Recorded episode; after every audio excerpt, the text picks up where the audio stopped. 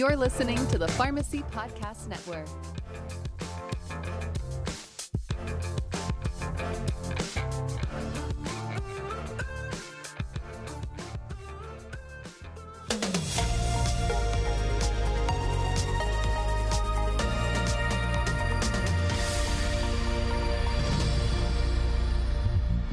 Hello, and welcome to Pharmacists United for Truth and Transparency, the PUTcast. PUT is a not for profit industry watchdog organization dedicated to exposing the truth about the shady, abusive practices of pharmacy benefit managers and how they affect American patients, healthcare providers, and taxpayers. On the podcast, we'll talk to pharmacy industry experts, influencers, and patients, always with the goal of bringing the truth, transparency, and solutions to America's prescription drug affordability crisis. Welcome to the newest episode of the PUTcast, brought to you by Pharmacists United for Truth and Transparency. I'm Lauren Young. I am one of the board members of PUT. I am pleased to be joined tonight by our executive director, Monique Whitney, and we have an excellent panel lined up to talk about that dirty little word DIR that every pharmacist and provider knows all too well. Thank you so much for being our host tonight. And yeah, DIR has definitely become a, a, a dirty word, and I, I think a, a, traumatic nightmare for just about everyone who would be listening to this podcast. Absolutely. It's only gotten worse in the last few years. I know that pharmacists are working harder than ever, and they're not getting anywhere to show for it, unfortunately. But we are on a mission to change that. And I think the panelists we have assembled tonight are perfect in this battle against DIR. So I'm going to introduce Dr. Michael Diaz. He's the immediate past president of the Community Oncology Alliance, and he's the current assisting managing physician of the Florida Cancer Specialists. Welcome, Dr. Diaz. Hello, thank you. We're so excited you were able to join us tonight. We also have Mark Cuker. He is of counsel with the Jacobs Law Firm, and you might recognize his name as the attorney who has taken on hundreds of pharmacy personnel and cases to try to help independent pharmacies fight against PBMs in various court battles. Welcome. Hi, everybody. Good to be here. And we have Byron Berry. He's the president of Pharmacy Plus Incorporated, and he's an independent pharmacist in Central Illinois. Welcome, Byron. Oh, thank you, Lauren. Uh, glad to be here um, and still able to fight the PMs. We're really thrilled to have all of you here with us because this is such an important topic. Uh, as you all know, uh, because you've been dealing with DIR fees, direct and indirect remuneration fees, uh, they're getting worse. And recently, the National Community Pharmacists Association announced that they are going to take on the issue of DIR fees. So they've filed a lawsuit, NCPA versus AZAR. Uh, but one of the things that we know is that there's not a lot of complete or comprehensive understanding about DIR fees. Wouldn't you say that's the case, Lauren? Absolutely. I think there's a lot of gray area. I think that pharmacies see DIR fees taken out of their reimbursements and they aren't quite sure what they're going towards. They just know that they're not helping patients. Let yeah, me, it's definitely. Can I present a question right now, which is um, maybe it's out of turn, but when they take the money back, how often do they actually call it DIR fees? How often do they call it something else? Because I've I've heard lately that they're not even using the term anymore. My is that wrong? No, I like that question, Mark that's really great to bring up. I know that Deb, one of our board members in Minnesota, has mentioned that they kind of just moved the target. Uh, I think it was Prime Therapeutics said they're no longer calling them DIR fees, so that when there are DIR fee laws on the books, they can say, "Oh, don't worry, we don't have DIR fees. We call them adjustment fees or transmission fees or other fees." And so they kind of found a loophole already so I think that's a great question that we can ask Byron and bring up tonight. Um, I have conversations with my uh, executive secretary, I'll call her. She's my right hand person and, and extremely important. Um, I'm not sure how they show up on the statements, but um, they just reach in every month and take money away. And, um, you know, there's no explanation. You'll get the summary from Caremark um, once or twice a year, and um, you have to learn how to decipher that to figure out what they're doing, and, and you still don't know how they come up with um, the amounts they take back. Yeah, uh, we're still seeing them at least on the, um, uh, I guess you say the oncology specialty side. We're still still seeing it called as DIR fees. It's only impacting our Part D uh, plans. Um, mm-hmm. And so they can do it legally under the guise of DIR fees without having to worry about anything because they're protected by the Medicare Modernization Act in all reality. So yeah, they haven't changed the names on us, at least on those plans. Um, DIR fees, when they were put into the Med D program in 2003, were meant to be incentive payments, not clawback. Will take money away from providers. Um, and that's what they've turned into. Oh, absolutely. Mark, I'm going to have you, um, I'm going to ask you the legal definition of DIR fees real quick, and then I, we can get into that discussion. I think that'll kind of jump off. Okay. Well, you know, okay. Um, I don't have the actual statutory definition in front of, but let me just let me just what the concept was this. They Stanford for direct and indirect remuneration. The idea was to give Uncle Sam and the consumer the benefit of every rebate discount of any kind. As we know, there's massive rebates from manufacturers. That's actually the biggest DIR is those the manufacturer rebates. Um, but they also included the word pharmacy price concessions were considered as DIR, and they are unique to Medicare, as Dr. Diaz said. They're, they would not be legal at least uh, in the ordinary sense of the word, they wouldn't be, uh, they'd be very questionably legal if they weren't within this Medicare statute. And being within the Medicare statute, it gives uh, a federal immunity to any attack of the on the DIR fee under state law, at least potentially.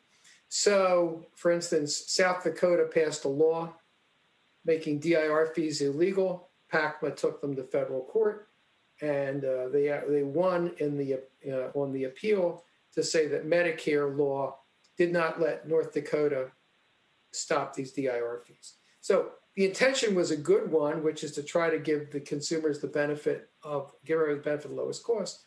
But what it wound up doing is creating a multi-billion dollar loophole for PBMs to gouge pharmacies. They call it a DIR fee or they call it something else they take back money what, when they, whatever they want, when they want, with as little explanation as possible, which is a complete and total disgrace, contrary to any basic notion of contract law uh, and transparency. There is next to no transparency on DIR fees.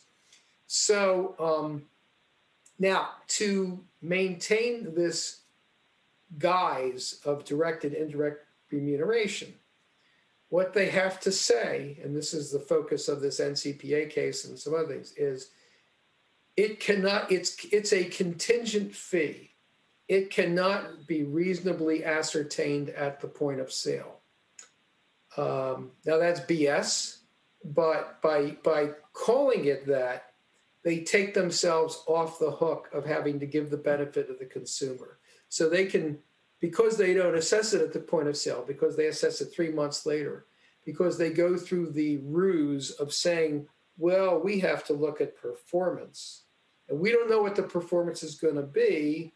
So we're going to decide three months from now. And because we're taking it three months from now, therefore we don't have to pass it through to the consumer. Now it's ours. And now they can play their games with it. Um, that is that is the single biggest problem. And the reason I call it a ruse is that in many cases, probably most cases, and you folks probably know this better than I can, better than I do, even if you are perfect, you will get hit with a DIR fee. Mm-hmm. Now, if it's really performance based, then if you're perfect, you shouldn't have to pay anything, right? Uh, and and and general and again, you folks know this better than I do. What I've seen is the difference between being perfect and being lousy is not that great. Like at perfect, you get a significant percentage knocked off. You may get, I'm just picking numbers out of thin air. You can you can correct me. Seven percent taken off if you're perfect, eight percent if you're not so perfect, ten percent if you're lousy. You know, which is mm-hmm. ridiculous. So obviously that seven percent is guaranteed, and in my view, that creates is an incredible abuse. It is mind-boggling to me that CMS has tolerated this now for six or seven years. They have issued reports analyzing this, showing how many billions of dollars are being lost, how much this hurts the consumer, how much this is being abused, and yet they have not moved themselves to do anything. And that's why we're having this discussion.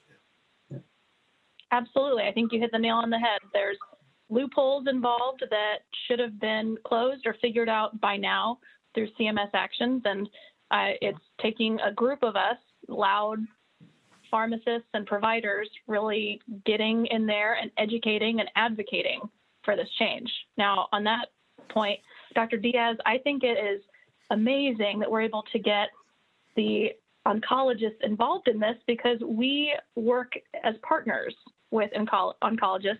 And the fact that your office is able to see the IR fees and see that taken away because once independent pharmacies go away, they're coming after providers. The PBMs know they're not going to lose their profits.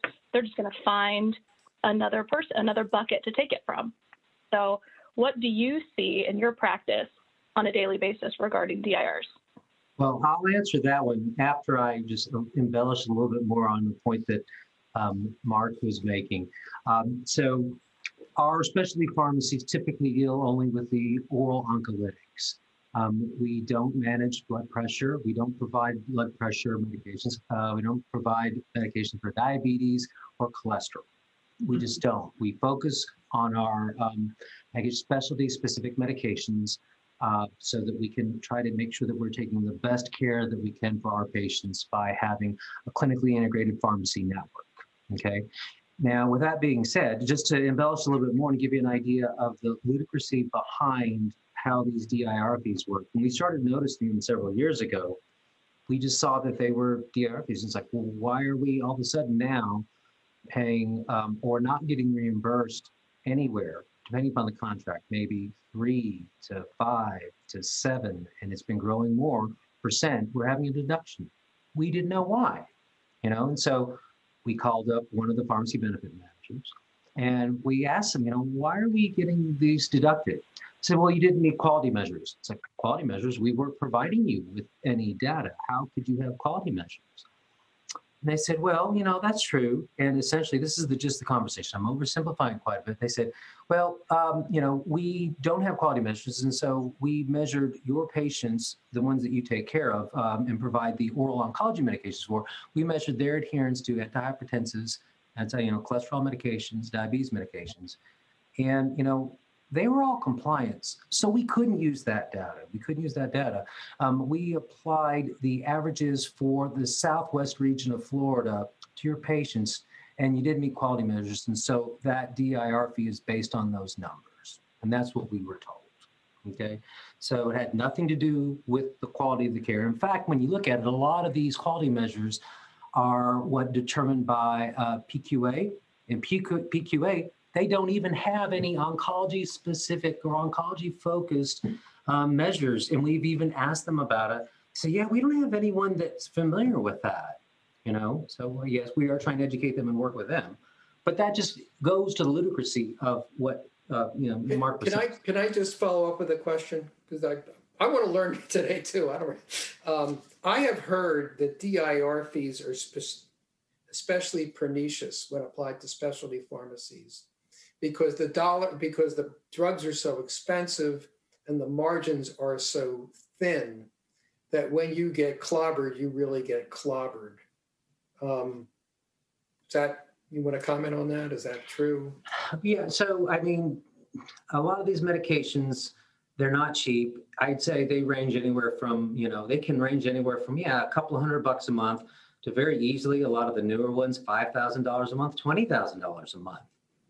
And then when you have to have a DIR fee that is anywhere, um, you know, from five to seven and a half percent, and we're even hearing, given my knowledge of what's going on in the entire oncology community across the country, when we're hearing of DIR fees approaching eight and ten percent, that's a lot when you're talking about a drug that may cost twenty thousand dollars. And some large practices may have hundreds of millions of dollars worth of volume going through. And a lot of these, most of these medications are for Medicare patients. The vast majority of cancer occurs in Medicare patients. And so that adds up quite quickly. And it makes it very difficult because you get hit with these retrospectively. It makes it very difficult, if not impossible, to try to plan and manage your business. You have to allocate and guess how much you have to set aside for these DIR fees in advance. And you're right these medications are expensive. We have to negotiate with the pharmaceutical companies to help give us off invoice discounts to cover these DIR fees. Otherwise, we can't. They want to keep the uh, practitioners open because we have these medically integrated pharmacies and they know what works to serve the patients better with these complex medications. And so, yeah, they make these concessions and they will give us these um, office invoice discounts to help cover for these, which is incorporated back into the gross cost of the drug. So it goes back to your point, everybody's point, the consumer. Consumer ends up paying more for the medication because they're extracting more out for the DIR fees. Can I ask you another quick question? Um, do you get the? Do you have any insight as to where the PBMs hit their own specialty pharmacy with the same DIR fees under the same contract structure as yours? We we don't have that information. We I don't know. Maybe it is known, but some of the other things that the manufacturers are starting to do to avoid, um, you know, even having their drugs go to one of these PBM specialty pharmacies, they are uh, they've been implementing something over the past several years uh, called uh, limited uh, distributions, and uh, they only will release the drugs to medically integrated pharmacies, i.e., uh, medical oncology practices uh, that have uh, that dispense or that have their own commercial pharmacies, or a limited number of specialty pharmacies that just don't. None of those happen to be owned by the pharmacy benefit manager, and so that's one of the things that they're doing to try to control some of the um, cost of the drug. That's funny because I heard of limited distribution in the reverse where they're only going to the PBM specialty pharmacies and the others are being cut out. You haven't heard of that? Uh, I don't think we're experiencing that with the okay. oncology medications. I, okay. Who knows? That could be going on for a multitude of reasons, and we all know why that's probably going on. But I, I don't think we see that okay. uh, with. We haven't seen that typically with our medications. That, that definitely happens in independent pharmacy. Um, most of the plans will not let us fill any kind of specialty medication. Um, they all carve it out and send it to their own uh, providers. Absolutely. And Dr. Diaz, the PQA entity that you mentioned earlier is the Pharmacy Quality Alliance. So, again, they're supposed to be dedicated to improving medication safety, adherence, and things like that. And they clearly don't have all their ducks in a row if they don't have an idea on what's going on in oncology. And so, Byron, just switching gears a little bit, on a daily basis, I know that the independent pharmacy sees DIR fees a lot. They get those lump reimbursement statements that kind of tell what you're missing and uh, all of the different things that are being taken out. Like you mentioned earlier, it can be either a lump sum from Caremark or it can be itemized deductions, you know, every week. No matter how it's taken out, it's always inconvenient. And like Dr. Diaz mentioned, it's hard to judge how much is going to be taken out whenever you're physically filling the prescription on Monday. You know, 90 days from now, you have no idea what percentage they're going to claw back from you. So why don't you tell our listeners who might not know what it actually happens daily or even monthly with DIRs in the pharmacy? Um, daily, um, prices are inflated to the patient. So patients are paying more upfront um, on these uh, medications than they would have to. So, um, what that does is it number one, it makes it look like the pharmacy is actually making money. And number two, it costs the patient more. It pushes the patient from their initial Medicare D coverage into the donut hole faster, which shifts more cost to the patient again and decreases the cost to the PBM. And then when they get pushed into the catastrophic phase because of the higher prices, the government then picks up the bulk of the cost and the PBMs make even more money. And then the PBMs again reach back into their bank accounts and take back, as Dr. Diaz says, you know, we have no control over what kind of money they take. It and and I call them the judge, jury, and the executioner. Um, they get to judge our performance. They um, determine whether we have performed well, and then they execute us by pulling so much money out of our accounts that it makes it hard to cash flow a business. We um, we don't have money to pay employees. We have to cut back. Um, we aren't able to um, participate and, and, donate to community functions, which we've always done in the past. So it, it not only um, takes money away from our patients, it takes money away from our communities that we would be spending locally to keep things going. Um, the DIR fees, um, you really don't know how much they're going to take. Uh, the money just essentially disappears. And um,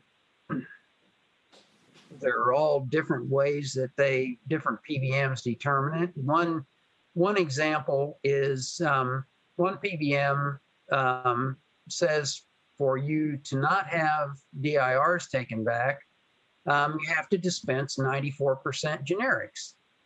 And they know that's impossible. Um, our pharmacies dispense 90, 91% generics, and, and we dispense every generic we can. The only way you could possibly have a 94% generic dispensing rate is to not fill any of the brand name prescriptions. And then you're not taking care of your patients. Um,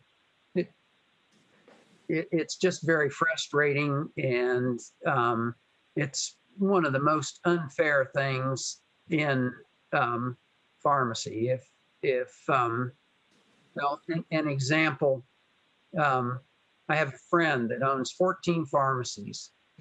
Um, he's mentioned those same things. He's not able to contribute to the community the way he usually does. His church um, suffers from his donations. His DIR fees last year were $1.35 million.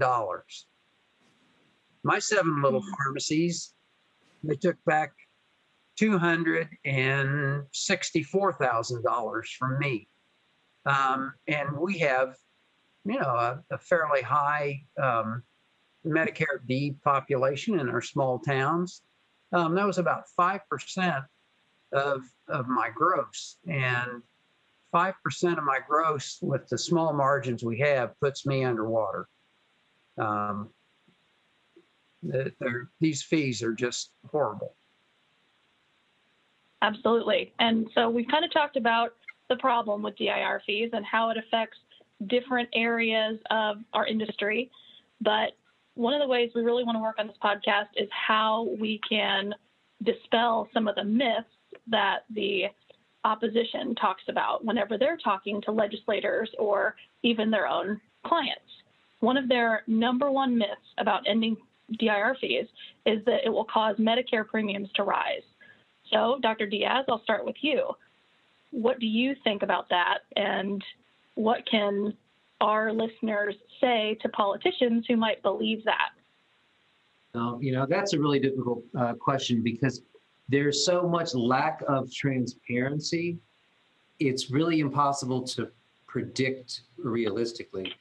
I mean, if, um, you know, and it would even surprise me if they were to do with DIR fees, who knows if we would see a realistic or reasonable increase in premiums to the US government. Who knows if they're even real or not, whether they're just fictitious. I, will be quite frank with you. With what I've seen, it wouldn't surprise me uh, one way or another. Um, I, I think in the big picture, if I could have my cake and eat it, we would have the pharmacy benefit managers processing claims, and that's it. And I think you'd see a tremendous drop of costs and drugs. It would take some time, but I think you would see a tremendous uh, drop in cost of drugs. Um, we just don't have evidence that we can very, you know, they use uh, uh, to sit there and, and dispel any claims. That's the frustrating side of it on our end, to be quite frank with you. But um, you know, I, I think that um, in the big picture of things, um, you know, when you look at the increased cost that this is the system has to occur from this, I, I just don't see how, you know, it, you you couldn't have an overall benefit with what we're seeing on our end. When I say benefit, benefit to the reduce of the gross cost of the drug. Absolutely. All right, Mark, same question. How do you think, is it fear mongering tactic that the PBMs are using to say that ending DIR fees will cause Medicare premiums to rise? What are your thoughts? Well, um, I think th- I think there's there's two problems. One is uh, there is a tremendous problem with lack of transparency, but there, there's also, um, in in my view, kind of a problem with the system. Let, let, let me just talk about rebates by analogy, because rebates have been around for a long time and they predated Medicare Part D. So let's assume um, the, the idea of health insurance, my understanding is, is that healthy people are supposed to subsidize the sick people. That's the way it's supposed to work. But I find this being back ass words uh, when it comes to pharmacy benefits. Because, so let's take two situations. Um, I'm a sick person and I'm in my deductible period. Um, I've got a high deductible plan and, uh, you know, I just, this happened to me actually in January. I went to the uh, drugstore and uh, 586 bucks. I'm out of pocket 586 bucks for a 90 day supply of a certain drug, right? This was, now, let's assume that on that $586, and I don't know this, but let's assume the PBM got a rebate of $200 off of that. All right. And let's assume the PBM put $100 in its pocket and use another $100 to, to lower people's premiums. Okay. So I'm out $200 and the guy next to me saved $100 on his insurance premium. But basically, I, the, I'm really not a sick person, but I, the person taking the meds, am subsidizing the other person's insurance premium. But the big problem is there's no transparency. So we don't know where the money's going. We don't know how much the PBM is pocketing. They have all these different buckets they can put the money into. So what I really don't understand, I think I think Congress, to its credit, recently, the uh, House Oversight Committee and the uh, Grassley Wyden Committee actually subpoenaed the PBMs and got some damning documents. What I don't understand is why the regulators don't subpoena, and what they need to do is a complete financial x ray of these companies and where the money goes. Before you're going to swallow this propaganda hook, line, and sinker, uh, let's see what the facts are because they're all hidden. Absolutely. And Byron, I've had the opportunity to be on a couple calls with legislators with you whenever we were trying to educate them on the DIR fees.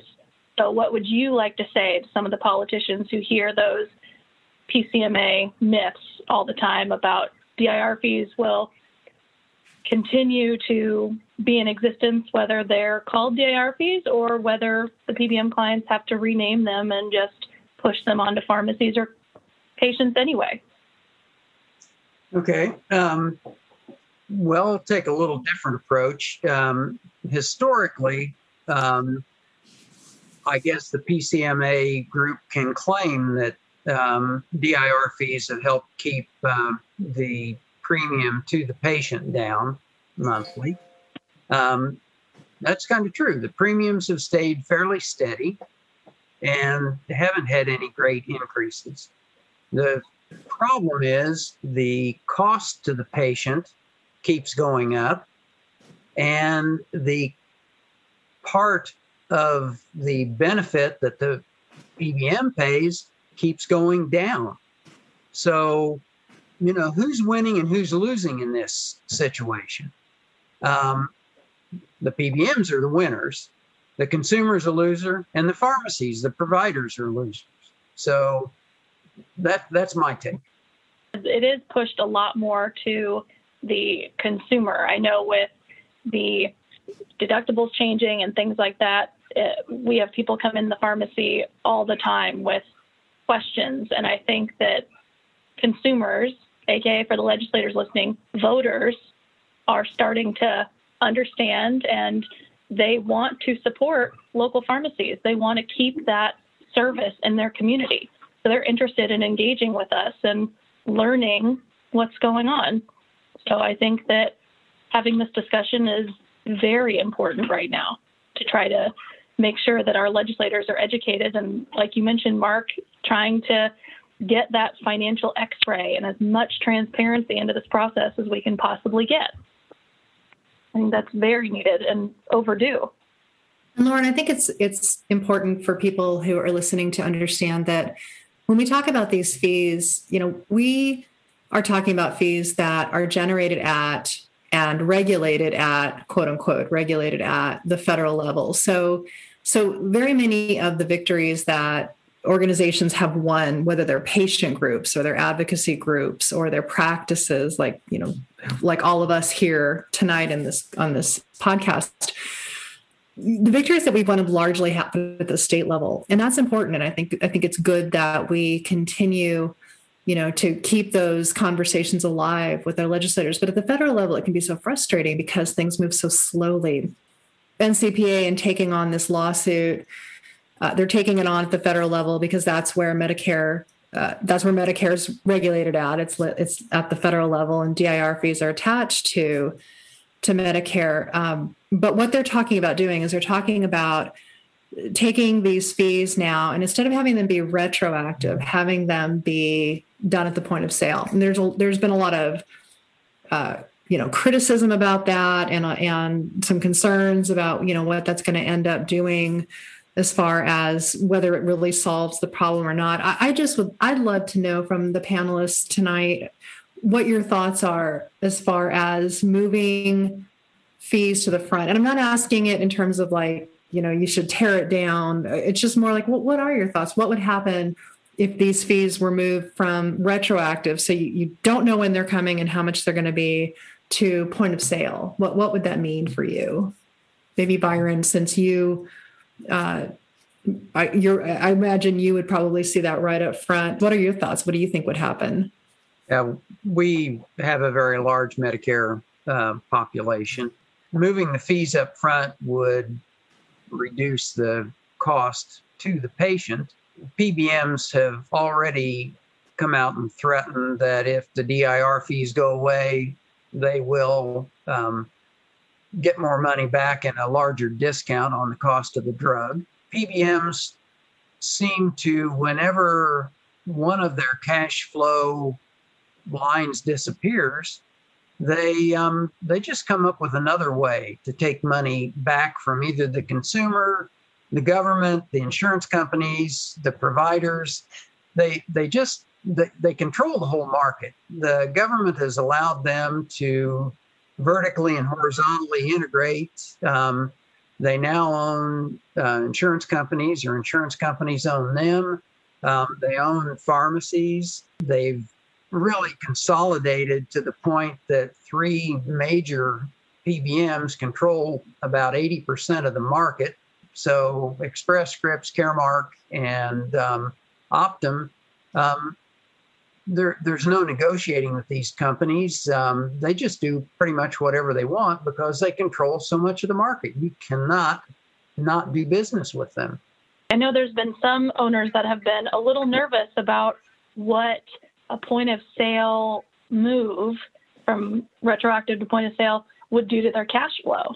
I mean, right now, DIR fees being taken out 90 to 180 days later is awful. But a lot of owners are worried it would cripple them if it's taken out immediately. Or do they have the conversation with the patient and say, I'm sorry, I really can't afford to fill that? What would be, Dr. Diaz, what would you think in that situation? I mean, I know as a provider, you work technically for your patients. So, how do you see that happening? No, and that's a very fair question. I mean, overall, I would have to say our biggest concern uh, with all this, yes, it, these DIR fees are uh, literally a huge, huge pain, but we're also really concerned about what's going on with the patients. Um, you know, uh, with our patients and the cost of these drugs, the amount of copays they have are just ridiculous. It's insane. Uh, the, uh, the, vast majority of our patients possibly couldn't get them without copay assistance, which we all know is being taken advantage of by the PBMs also as well.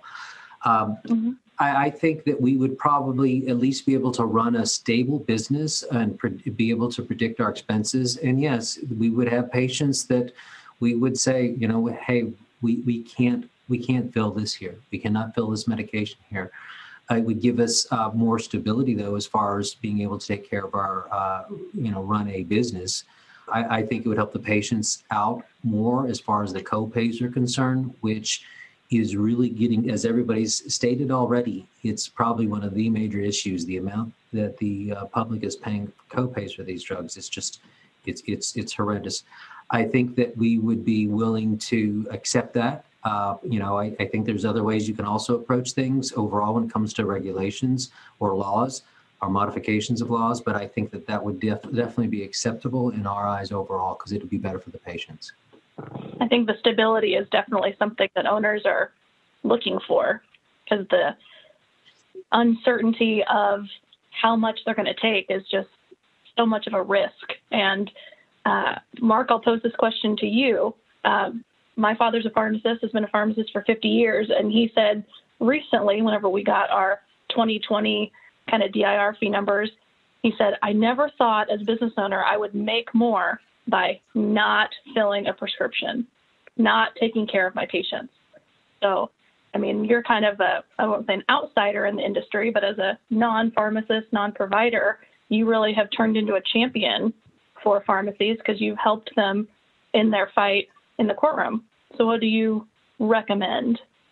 Well, um, you know, when when this came up, when the last administration proposed requiring DIR fees at the point of sale, I thought it was a good thing for two reasons. One, PCMA was against it; the PBMs all fought it, and my perception was the reason they fought it was because if it was at, at, at, the, at the point of sale, they'd have to pass it back to the consumer and couldn't get their sticky fingers on it. Um, now, people have correctly pointed out what they've said, and we've seen this in some contracts, I think some Express Scripts contracts.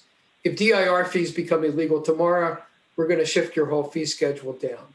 Now, here's the good thing about it. It's not very, it's not good, but there's there is one good thing about it, which is at least you will have predictability and a little bit of transparency.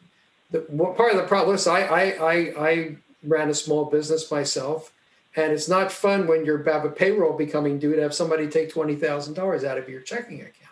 That's a real problem. Mm-hmm. Okay. So, uh, and, and you don't know how they got there. You don't know how they got there. So, let's say you have a contract that says you're going to get paid at a generic effective rate of AWP minus 88%.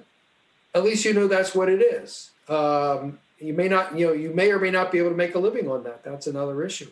But at least you know that's that's what it is. Um, but you know, it, it's really a Hobson's choice. There's there's no good answer. Well, I think overall, the PBMs, as as Dr. Diaz pointed out, um, they operate in a black box. Nobody knows what they're doing. Nobody knows where the money is going except the PBMs. And they don't care about the patient. They don't care about the providers.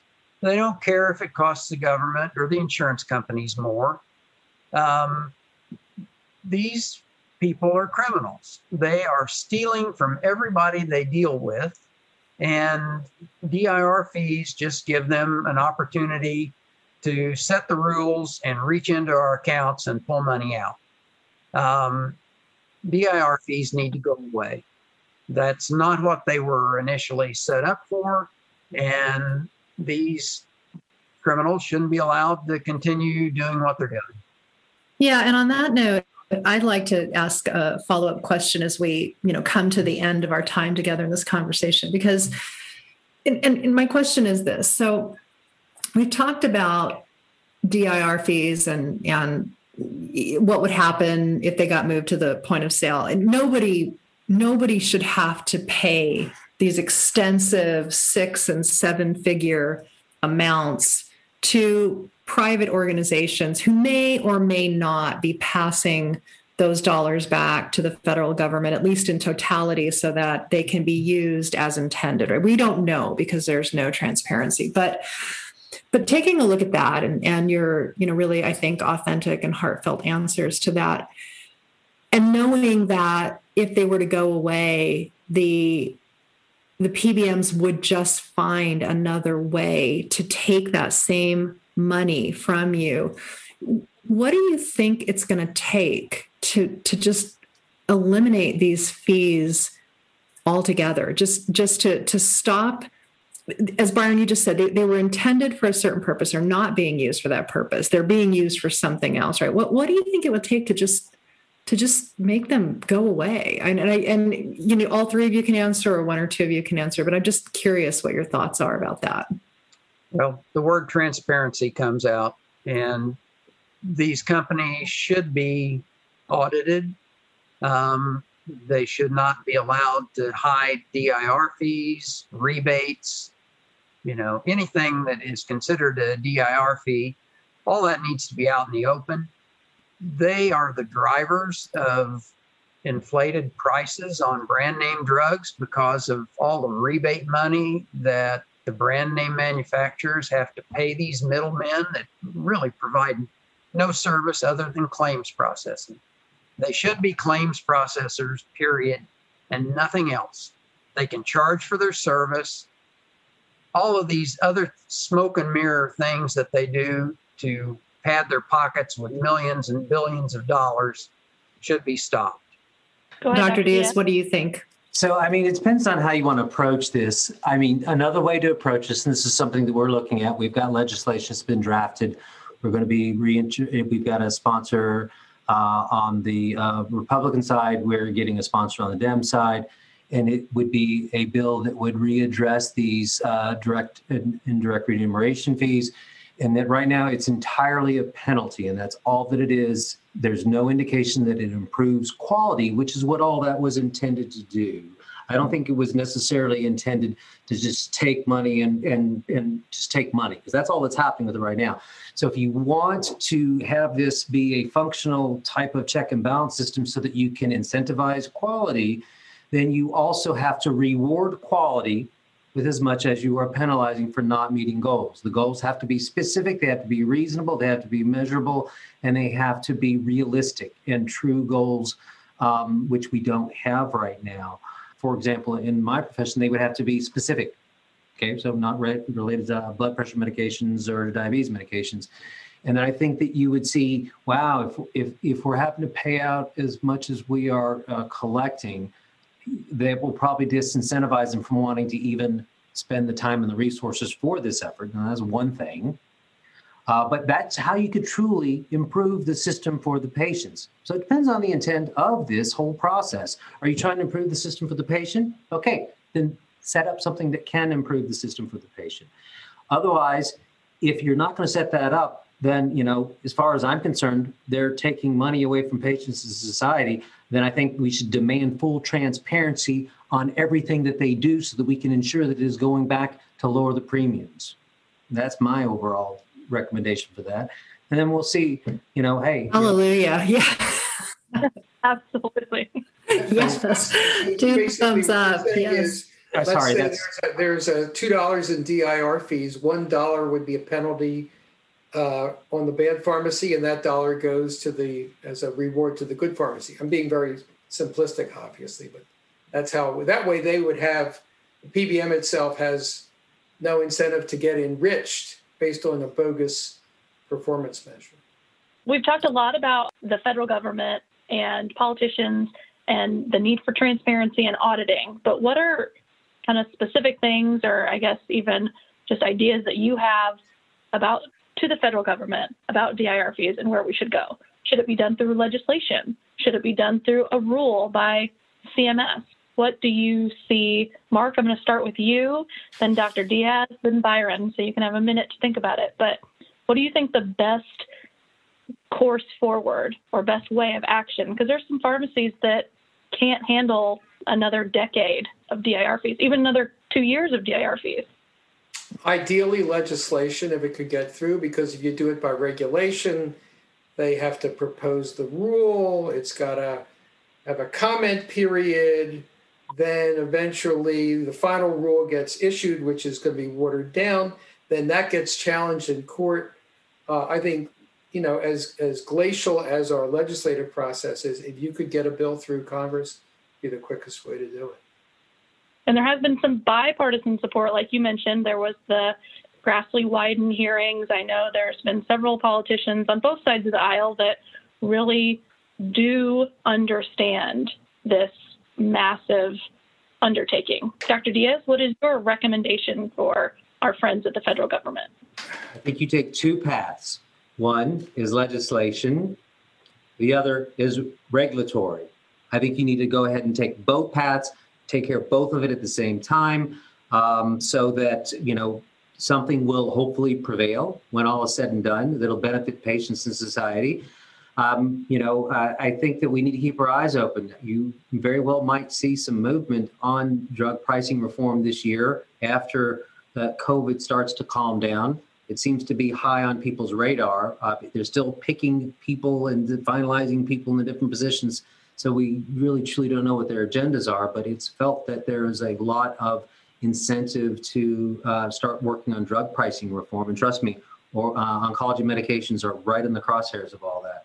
So I think you need to attack it on the regulatory side, and then you also need to have reform laws. Absolutely, a belt and suspenders approach. I I like it. I think it's great. Byron, what about you? What is your uh, advice for the federal government and our federal legislators? Okay, I agree with everything they've said. Um, legislation has to be what um, sets up the rules and regulations for these um, PBMs with Medicare D because it's a federal program. Um, they do have to be um, regulated, and they also need to be penalized when they don't follow the regulations because right now they don't pay any attention to anything anybody does. They fight it all in court. Um, they just ignore it. They never get penalized. If they do get penalized, it's a little piddly amount that makes no difference at all to them. Um, from, if I can remember this, from 2000 to 2014 or 15, I think, Caremark was fined like 1.8 billion dollars in penalties over that period of time, allowed to continue to participate in all the networks and really didn't care. They just took more money back. It has to be something that hurts them. A law that doesn't have the enforcement mechanism in place is worthless. That's what we've seen on the state level. If there's no teeth to it, then there's no real way of making sure that those PBMs are held accountable. I totally agree. All right, now we're going to discuss final thoughts. Just make sure if there's anything that you want our listeners to know. Again, this podcast is available to pharmacists, pharmacy staff, owners, legislators, patients. We get a variety of comments and questions. So, Mark, what would you like our listeners to know as your final thoughts? Well, at, at this point, I'm just going to repeat what other people have said. There's one word to take away from this is transparency. Without trans, we need transparency. With transparency, we can have accountability. We have hundreds of billions of dollars going through the system, and these folks have rigged the system and monopolized the information flow and hid the key facts to the point there is no accountability. So we have a public outcry about the high cost of drugs, and it took literally a congressional investigation uh, into six, well, the insulin drugs, then the five of the highest to show what's behind it. Now we, they are to be commended. Every every legislator, state and federal, who's interested in the high cost of drugs should read those reports. And they, you know, it's a shame COVID has, has, has monopolized the media. They should be on talk shows, they should be on news shows, there should be 60 Minutes should do a thing about them. It's unfortunate it has not gotten the coverage it deserves. Hopefully, we can help facilitate that conversation, bring that to light. Dr. Diaz, what are your final thoughts? Um, I would have to say that we all have to be hopeful. We have to be hopeful for patients. We have to be hopeful for society that we can manage to steer the ship around and to make change. We've got to work together. When I say together, pharmacists, providers, patients, we all have to work together because we're this is one of the biggest Goliaths I think we've ever seen that we're against and you know we're a mini David. Um, we don't have all the the the horsepower, all the dollars, all of the resources to be able to spend on on you know as the they do, but we need to get this fixed. Otherwise, we are going to just completely turn all of our healthcare over to corporate entities that care about the dollar. Period. They do not take an oath. They have no dedication to the patient. They only have dedication to their shareholders and their own pocketbooks. We will just completely lose any humanity that we have in medicine and medical care um, if we don't fight this. And so we just have to keep on fighting, guys. That's all I can say. Absolutely. Byron, your final thoughts. Well, my message would be to um, pharmacists and legislators, all providers. We all have to be politically active in trying to help our legislators understand this um, system that we have that's broken. Um, it needs major changes to fix it. Transparency is the key. And um, if we don't pick up the phone, make a phone call, spend some time discussing with legislators, trying to educate our patients as well. Um, the corporate giants will win. We have to keep up the fight and um, and ask for our legislators to see the issues and and do appropriate actions. I couldn't agree more. And again, we've been talking a lot about the federal level because this is Part D, but I want our listeners to remember that there are plenty of patients that are dual eligible. They're Medicaid and Medicare patients. So there's definitely a local touch to this as well because if the government's spending, you know, too much money trying to make sure the PBMs have their profits, then eventually they might cut part of that federal match for state Medicaid. So this is definitely an issue that local legislators can help touch the federal legislators and push them towards the right thing to do in this instance. I want to thank everyone on our panel tonight for being with us. This has been so informative and really educational. Uh, I want to thank Dr. Michael Diaz. I want to thank Mark Cuker and I want to thank Byron Berry for being with us. And we will definitely be continuing this con- conversation in future episodes. I do suggest our listeners look up these individuals on social media. So I know we'll tag them when we post this podcast because you guys share a lot of great information out there that our patients and other owners deserve to know. If you enjoyed this episode, please let us know and please share it with your patients and your legislators. Thanks for tuning in, and we'll see you on the next podcast.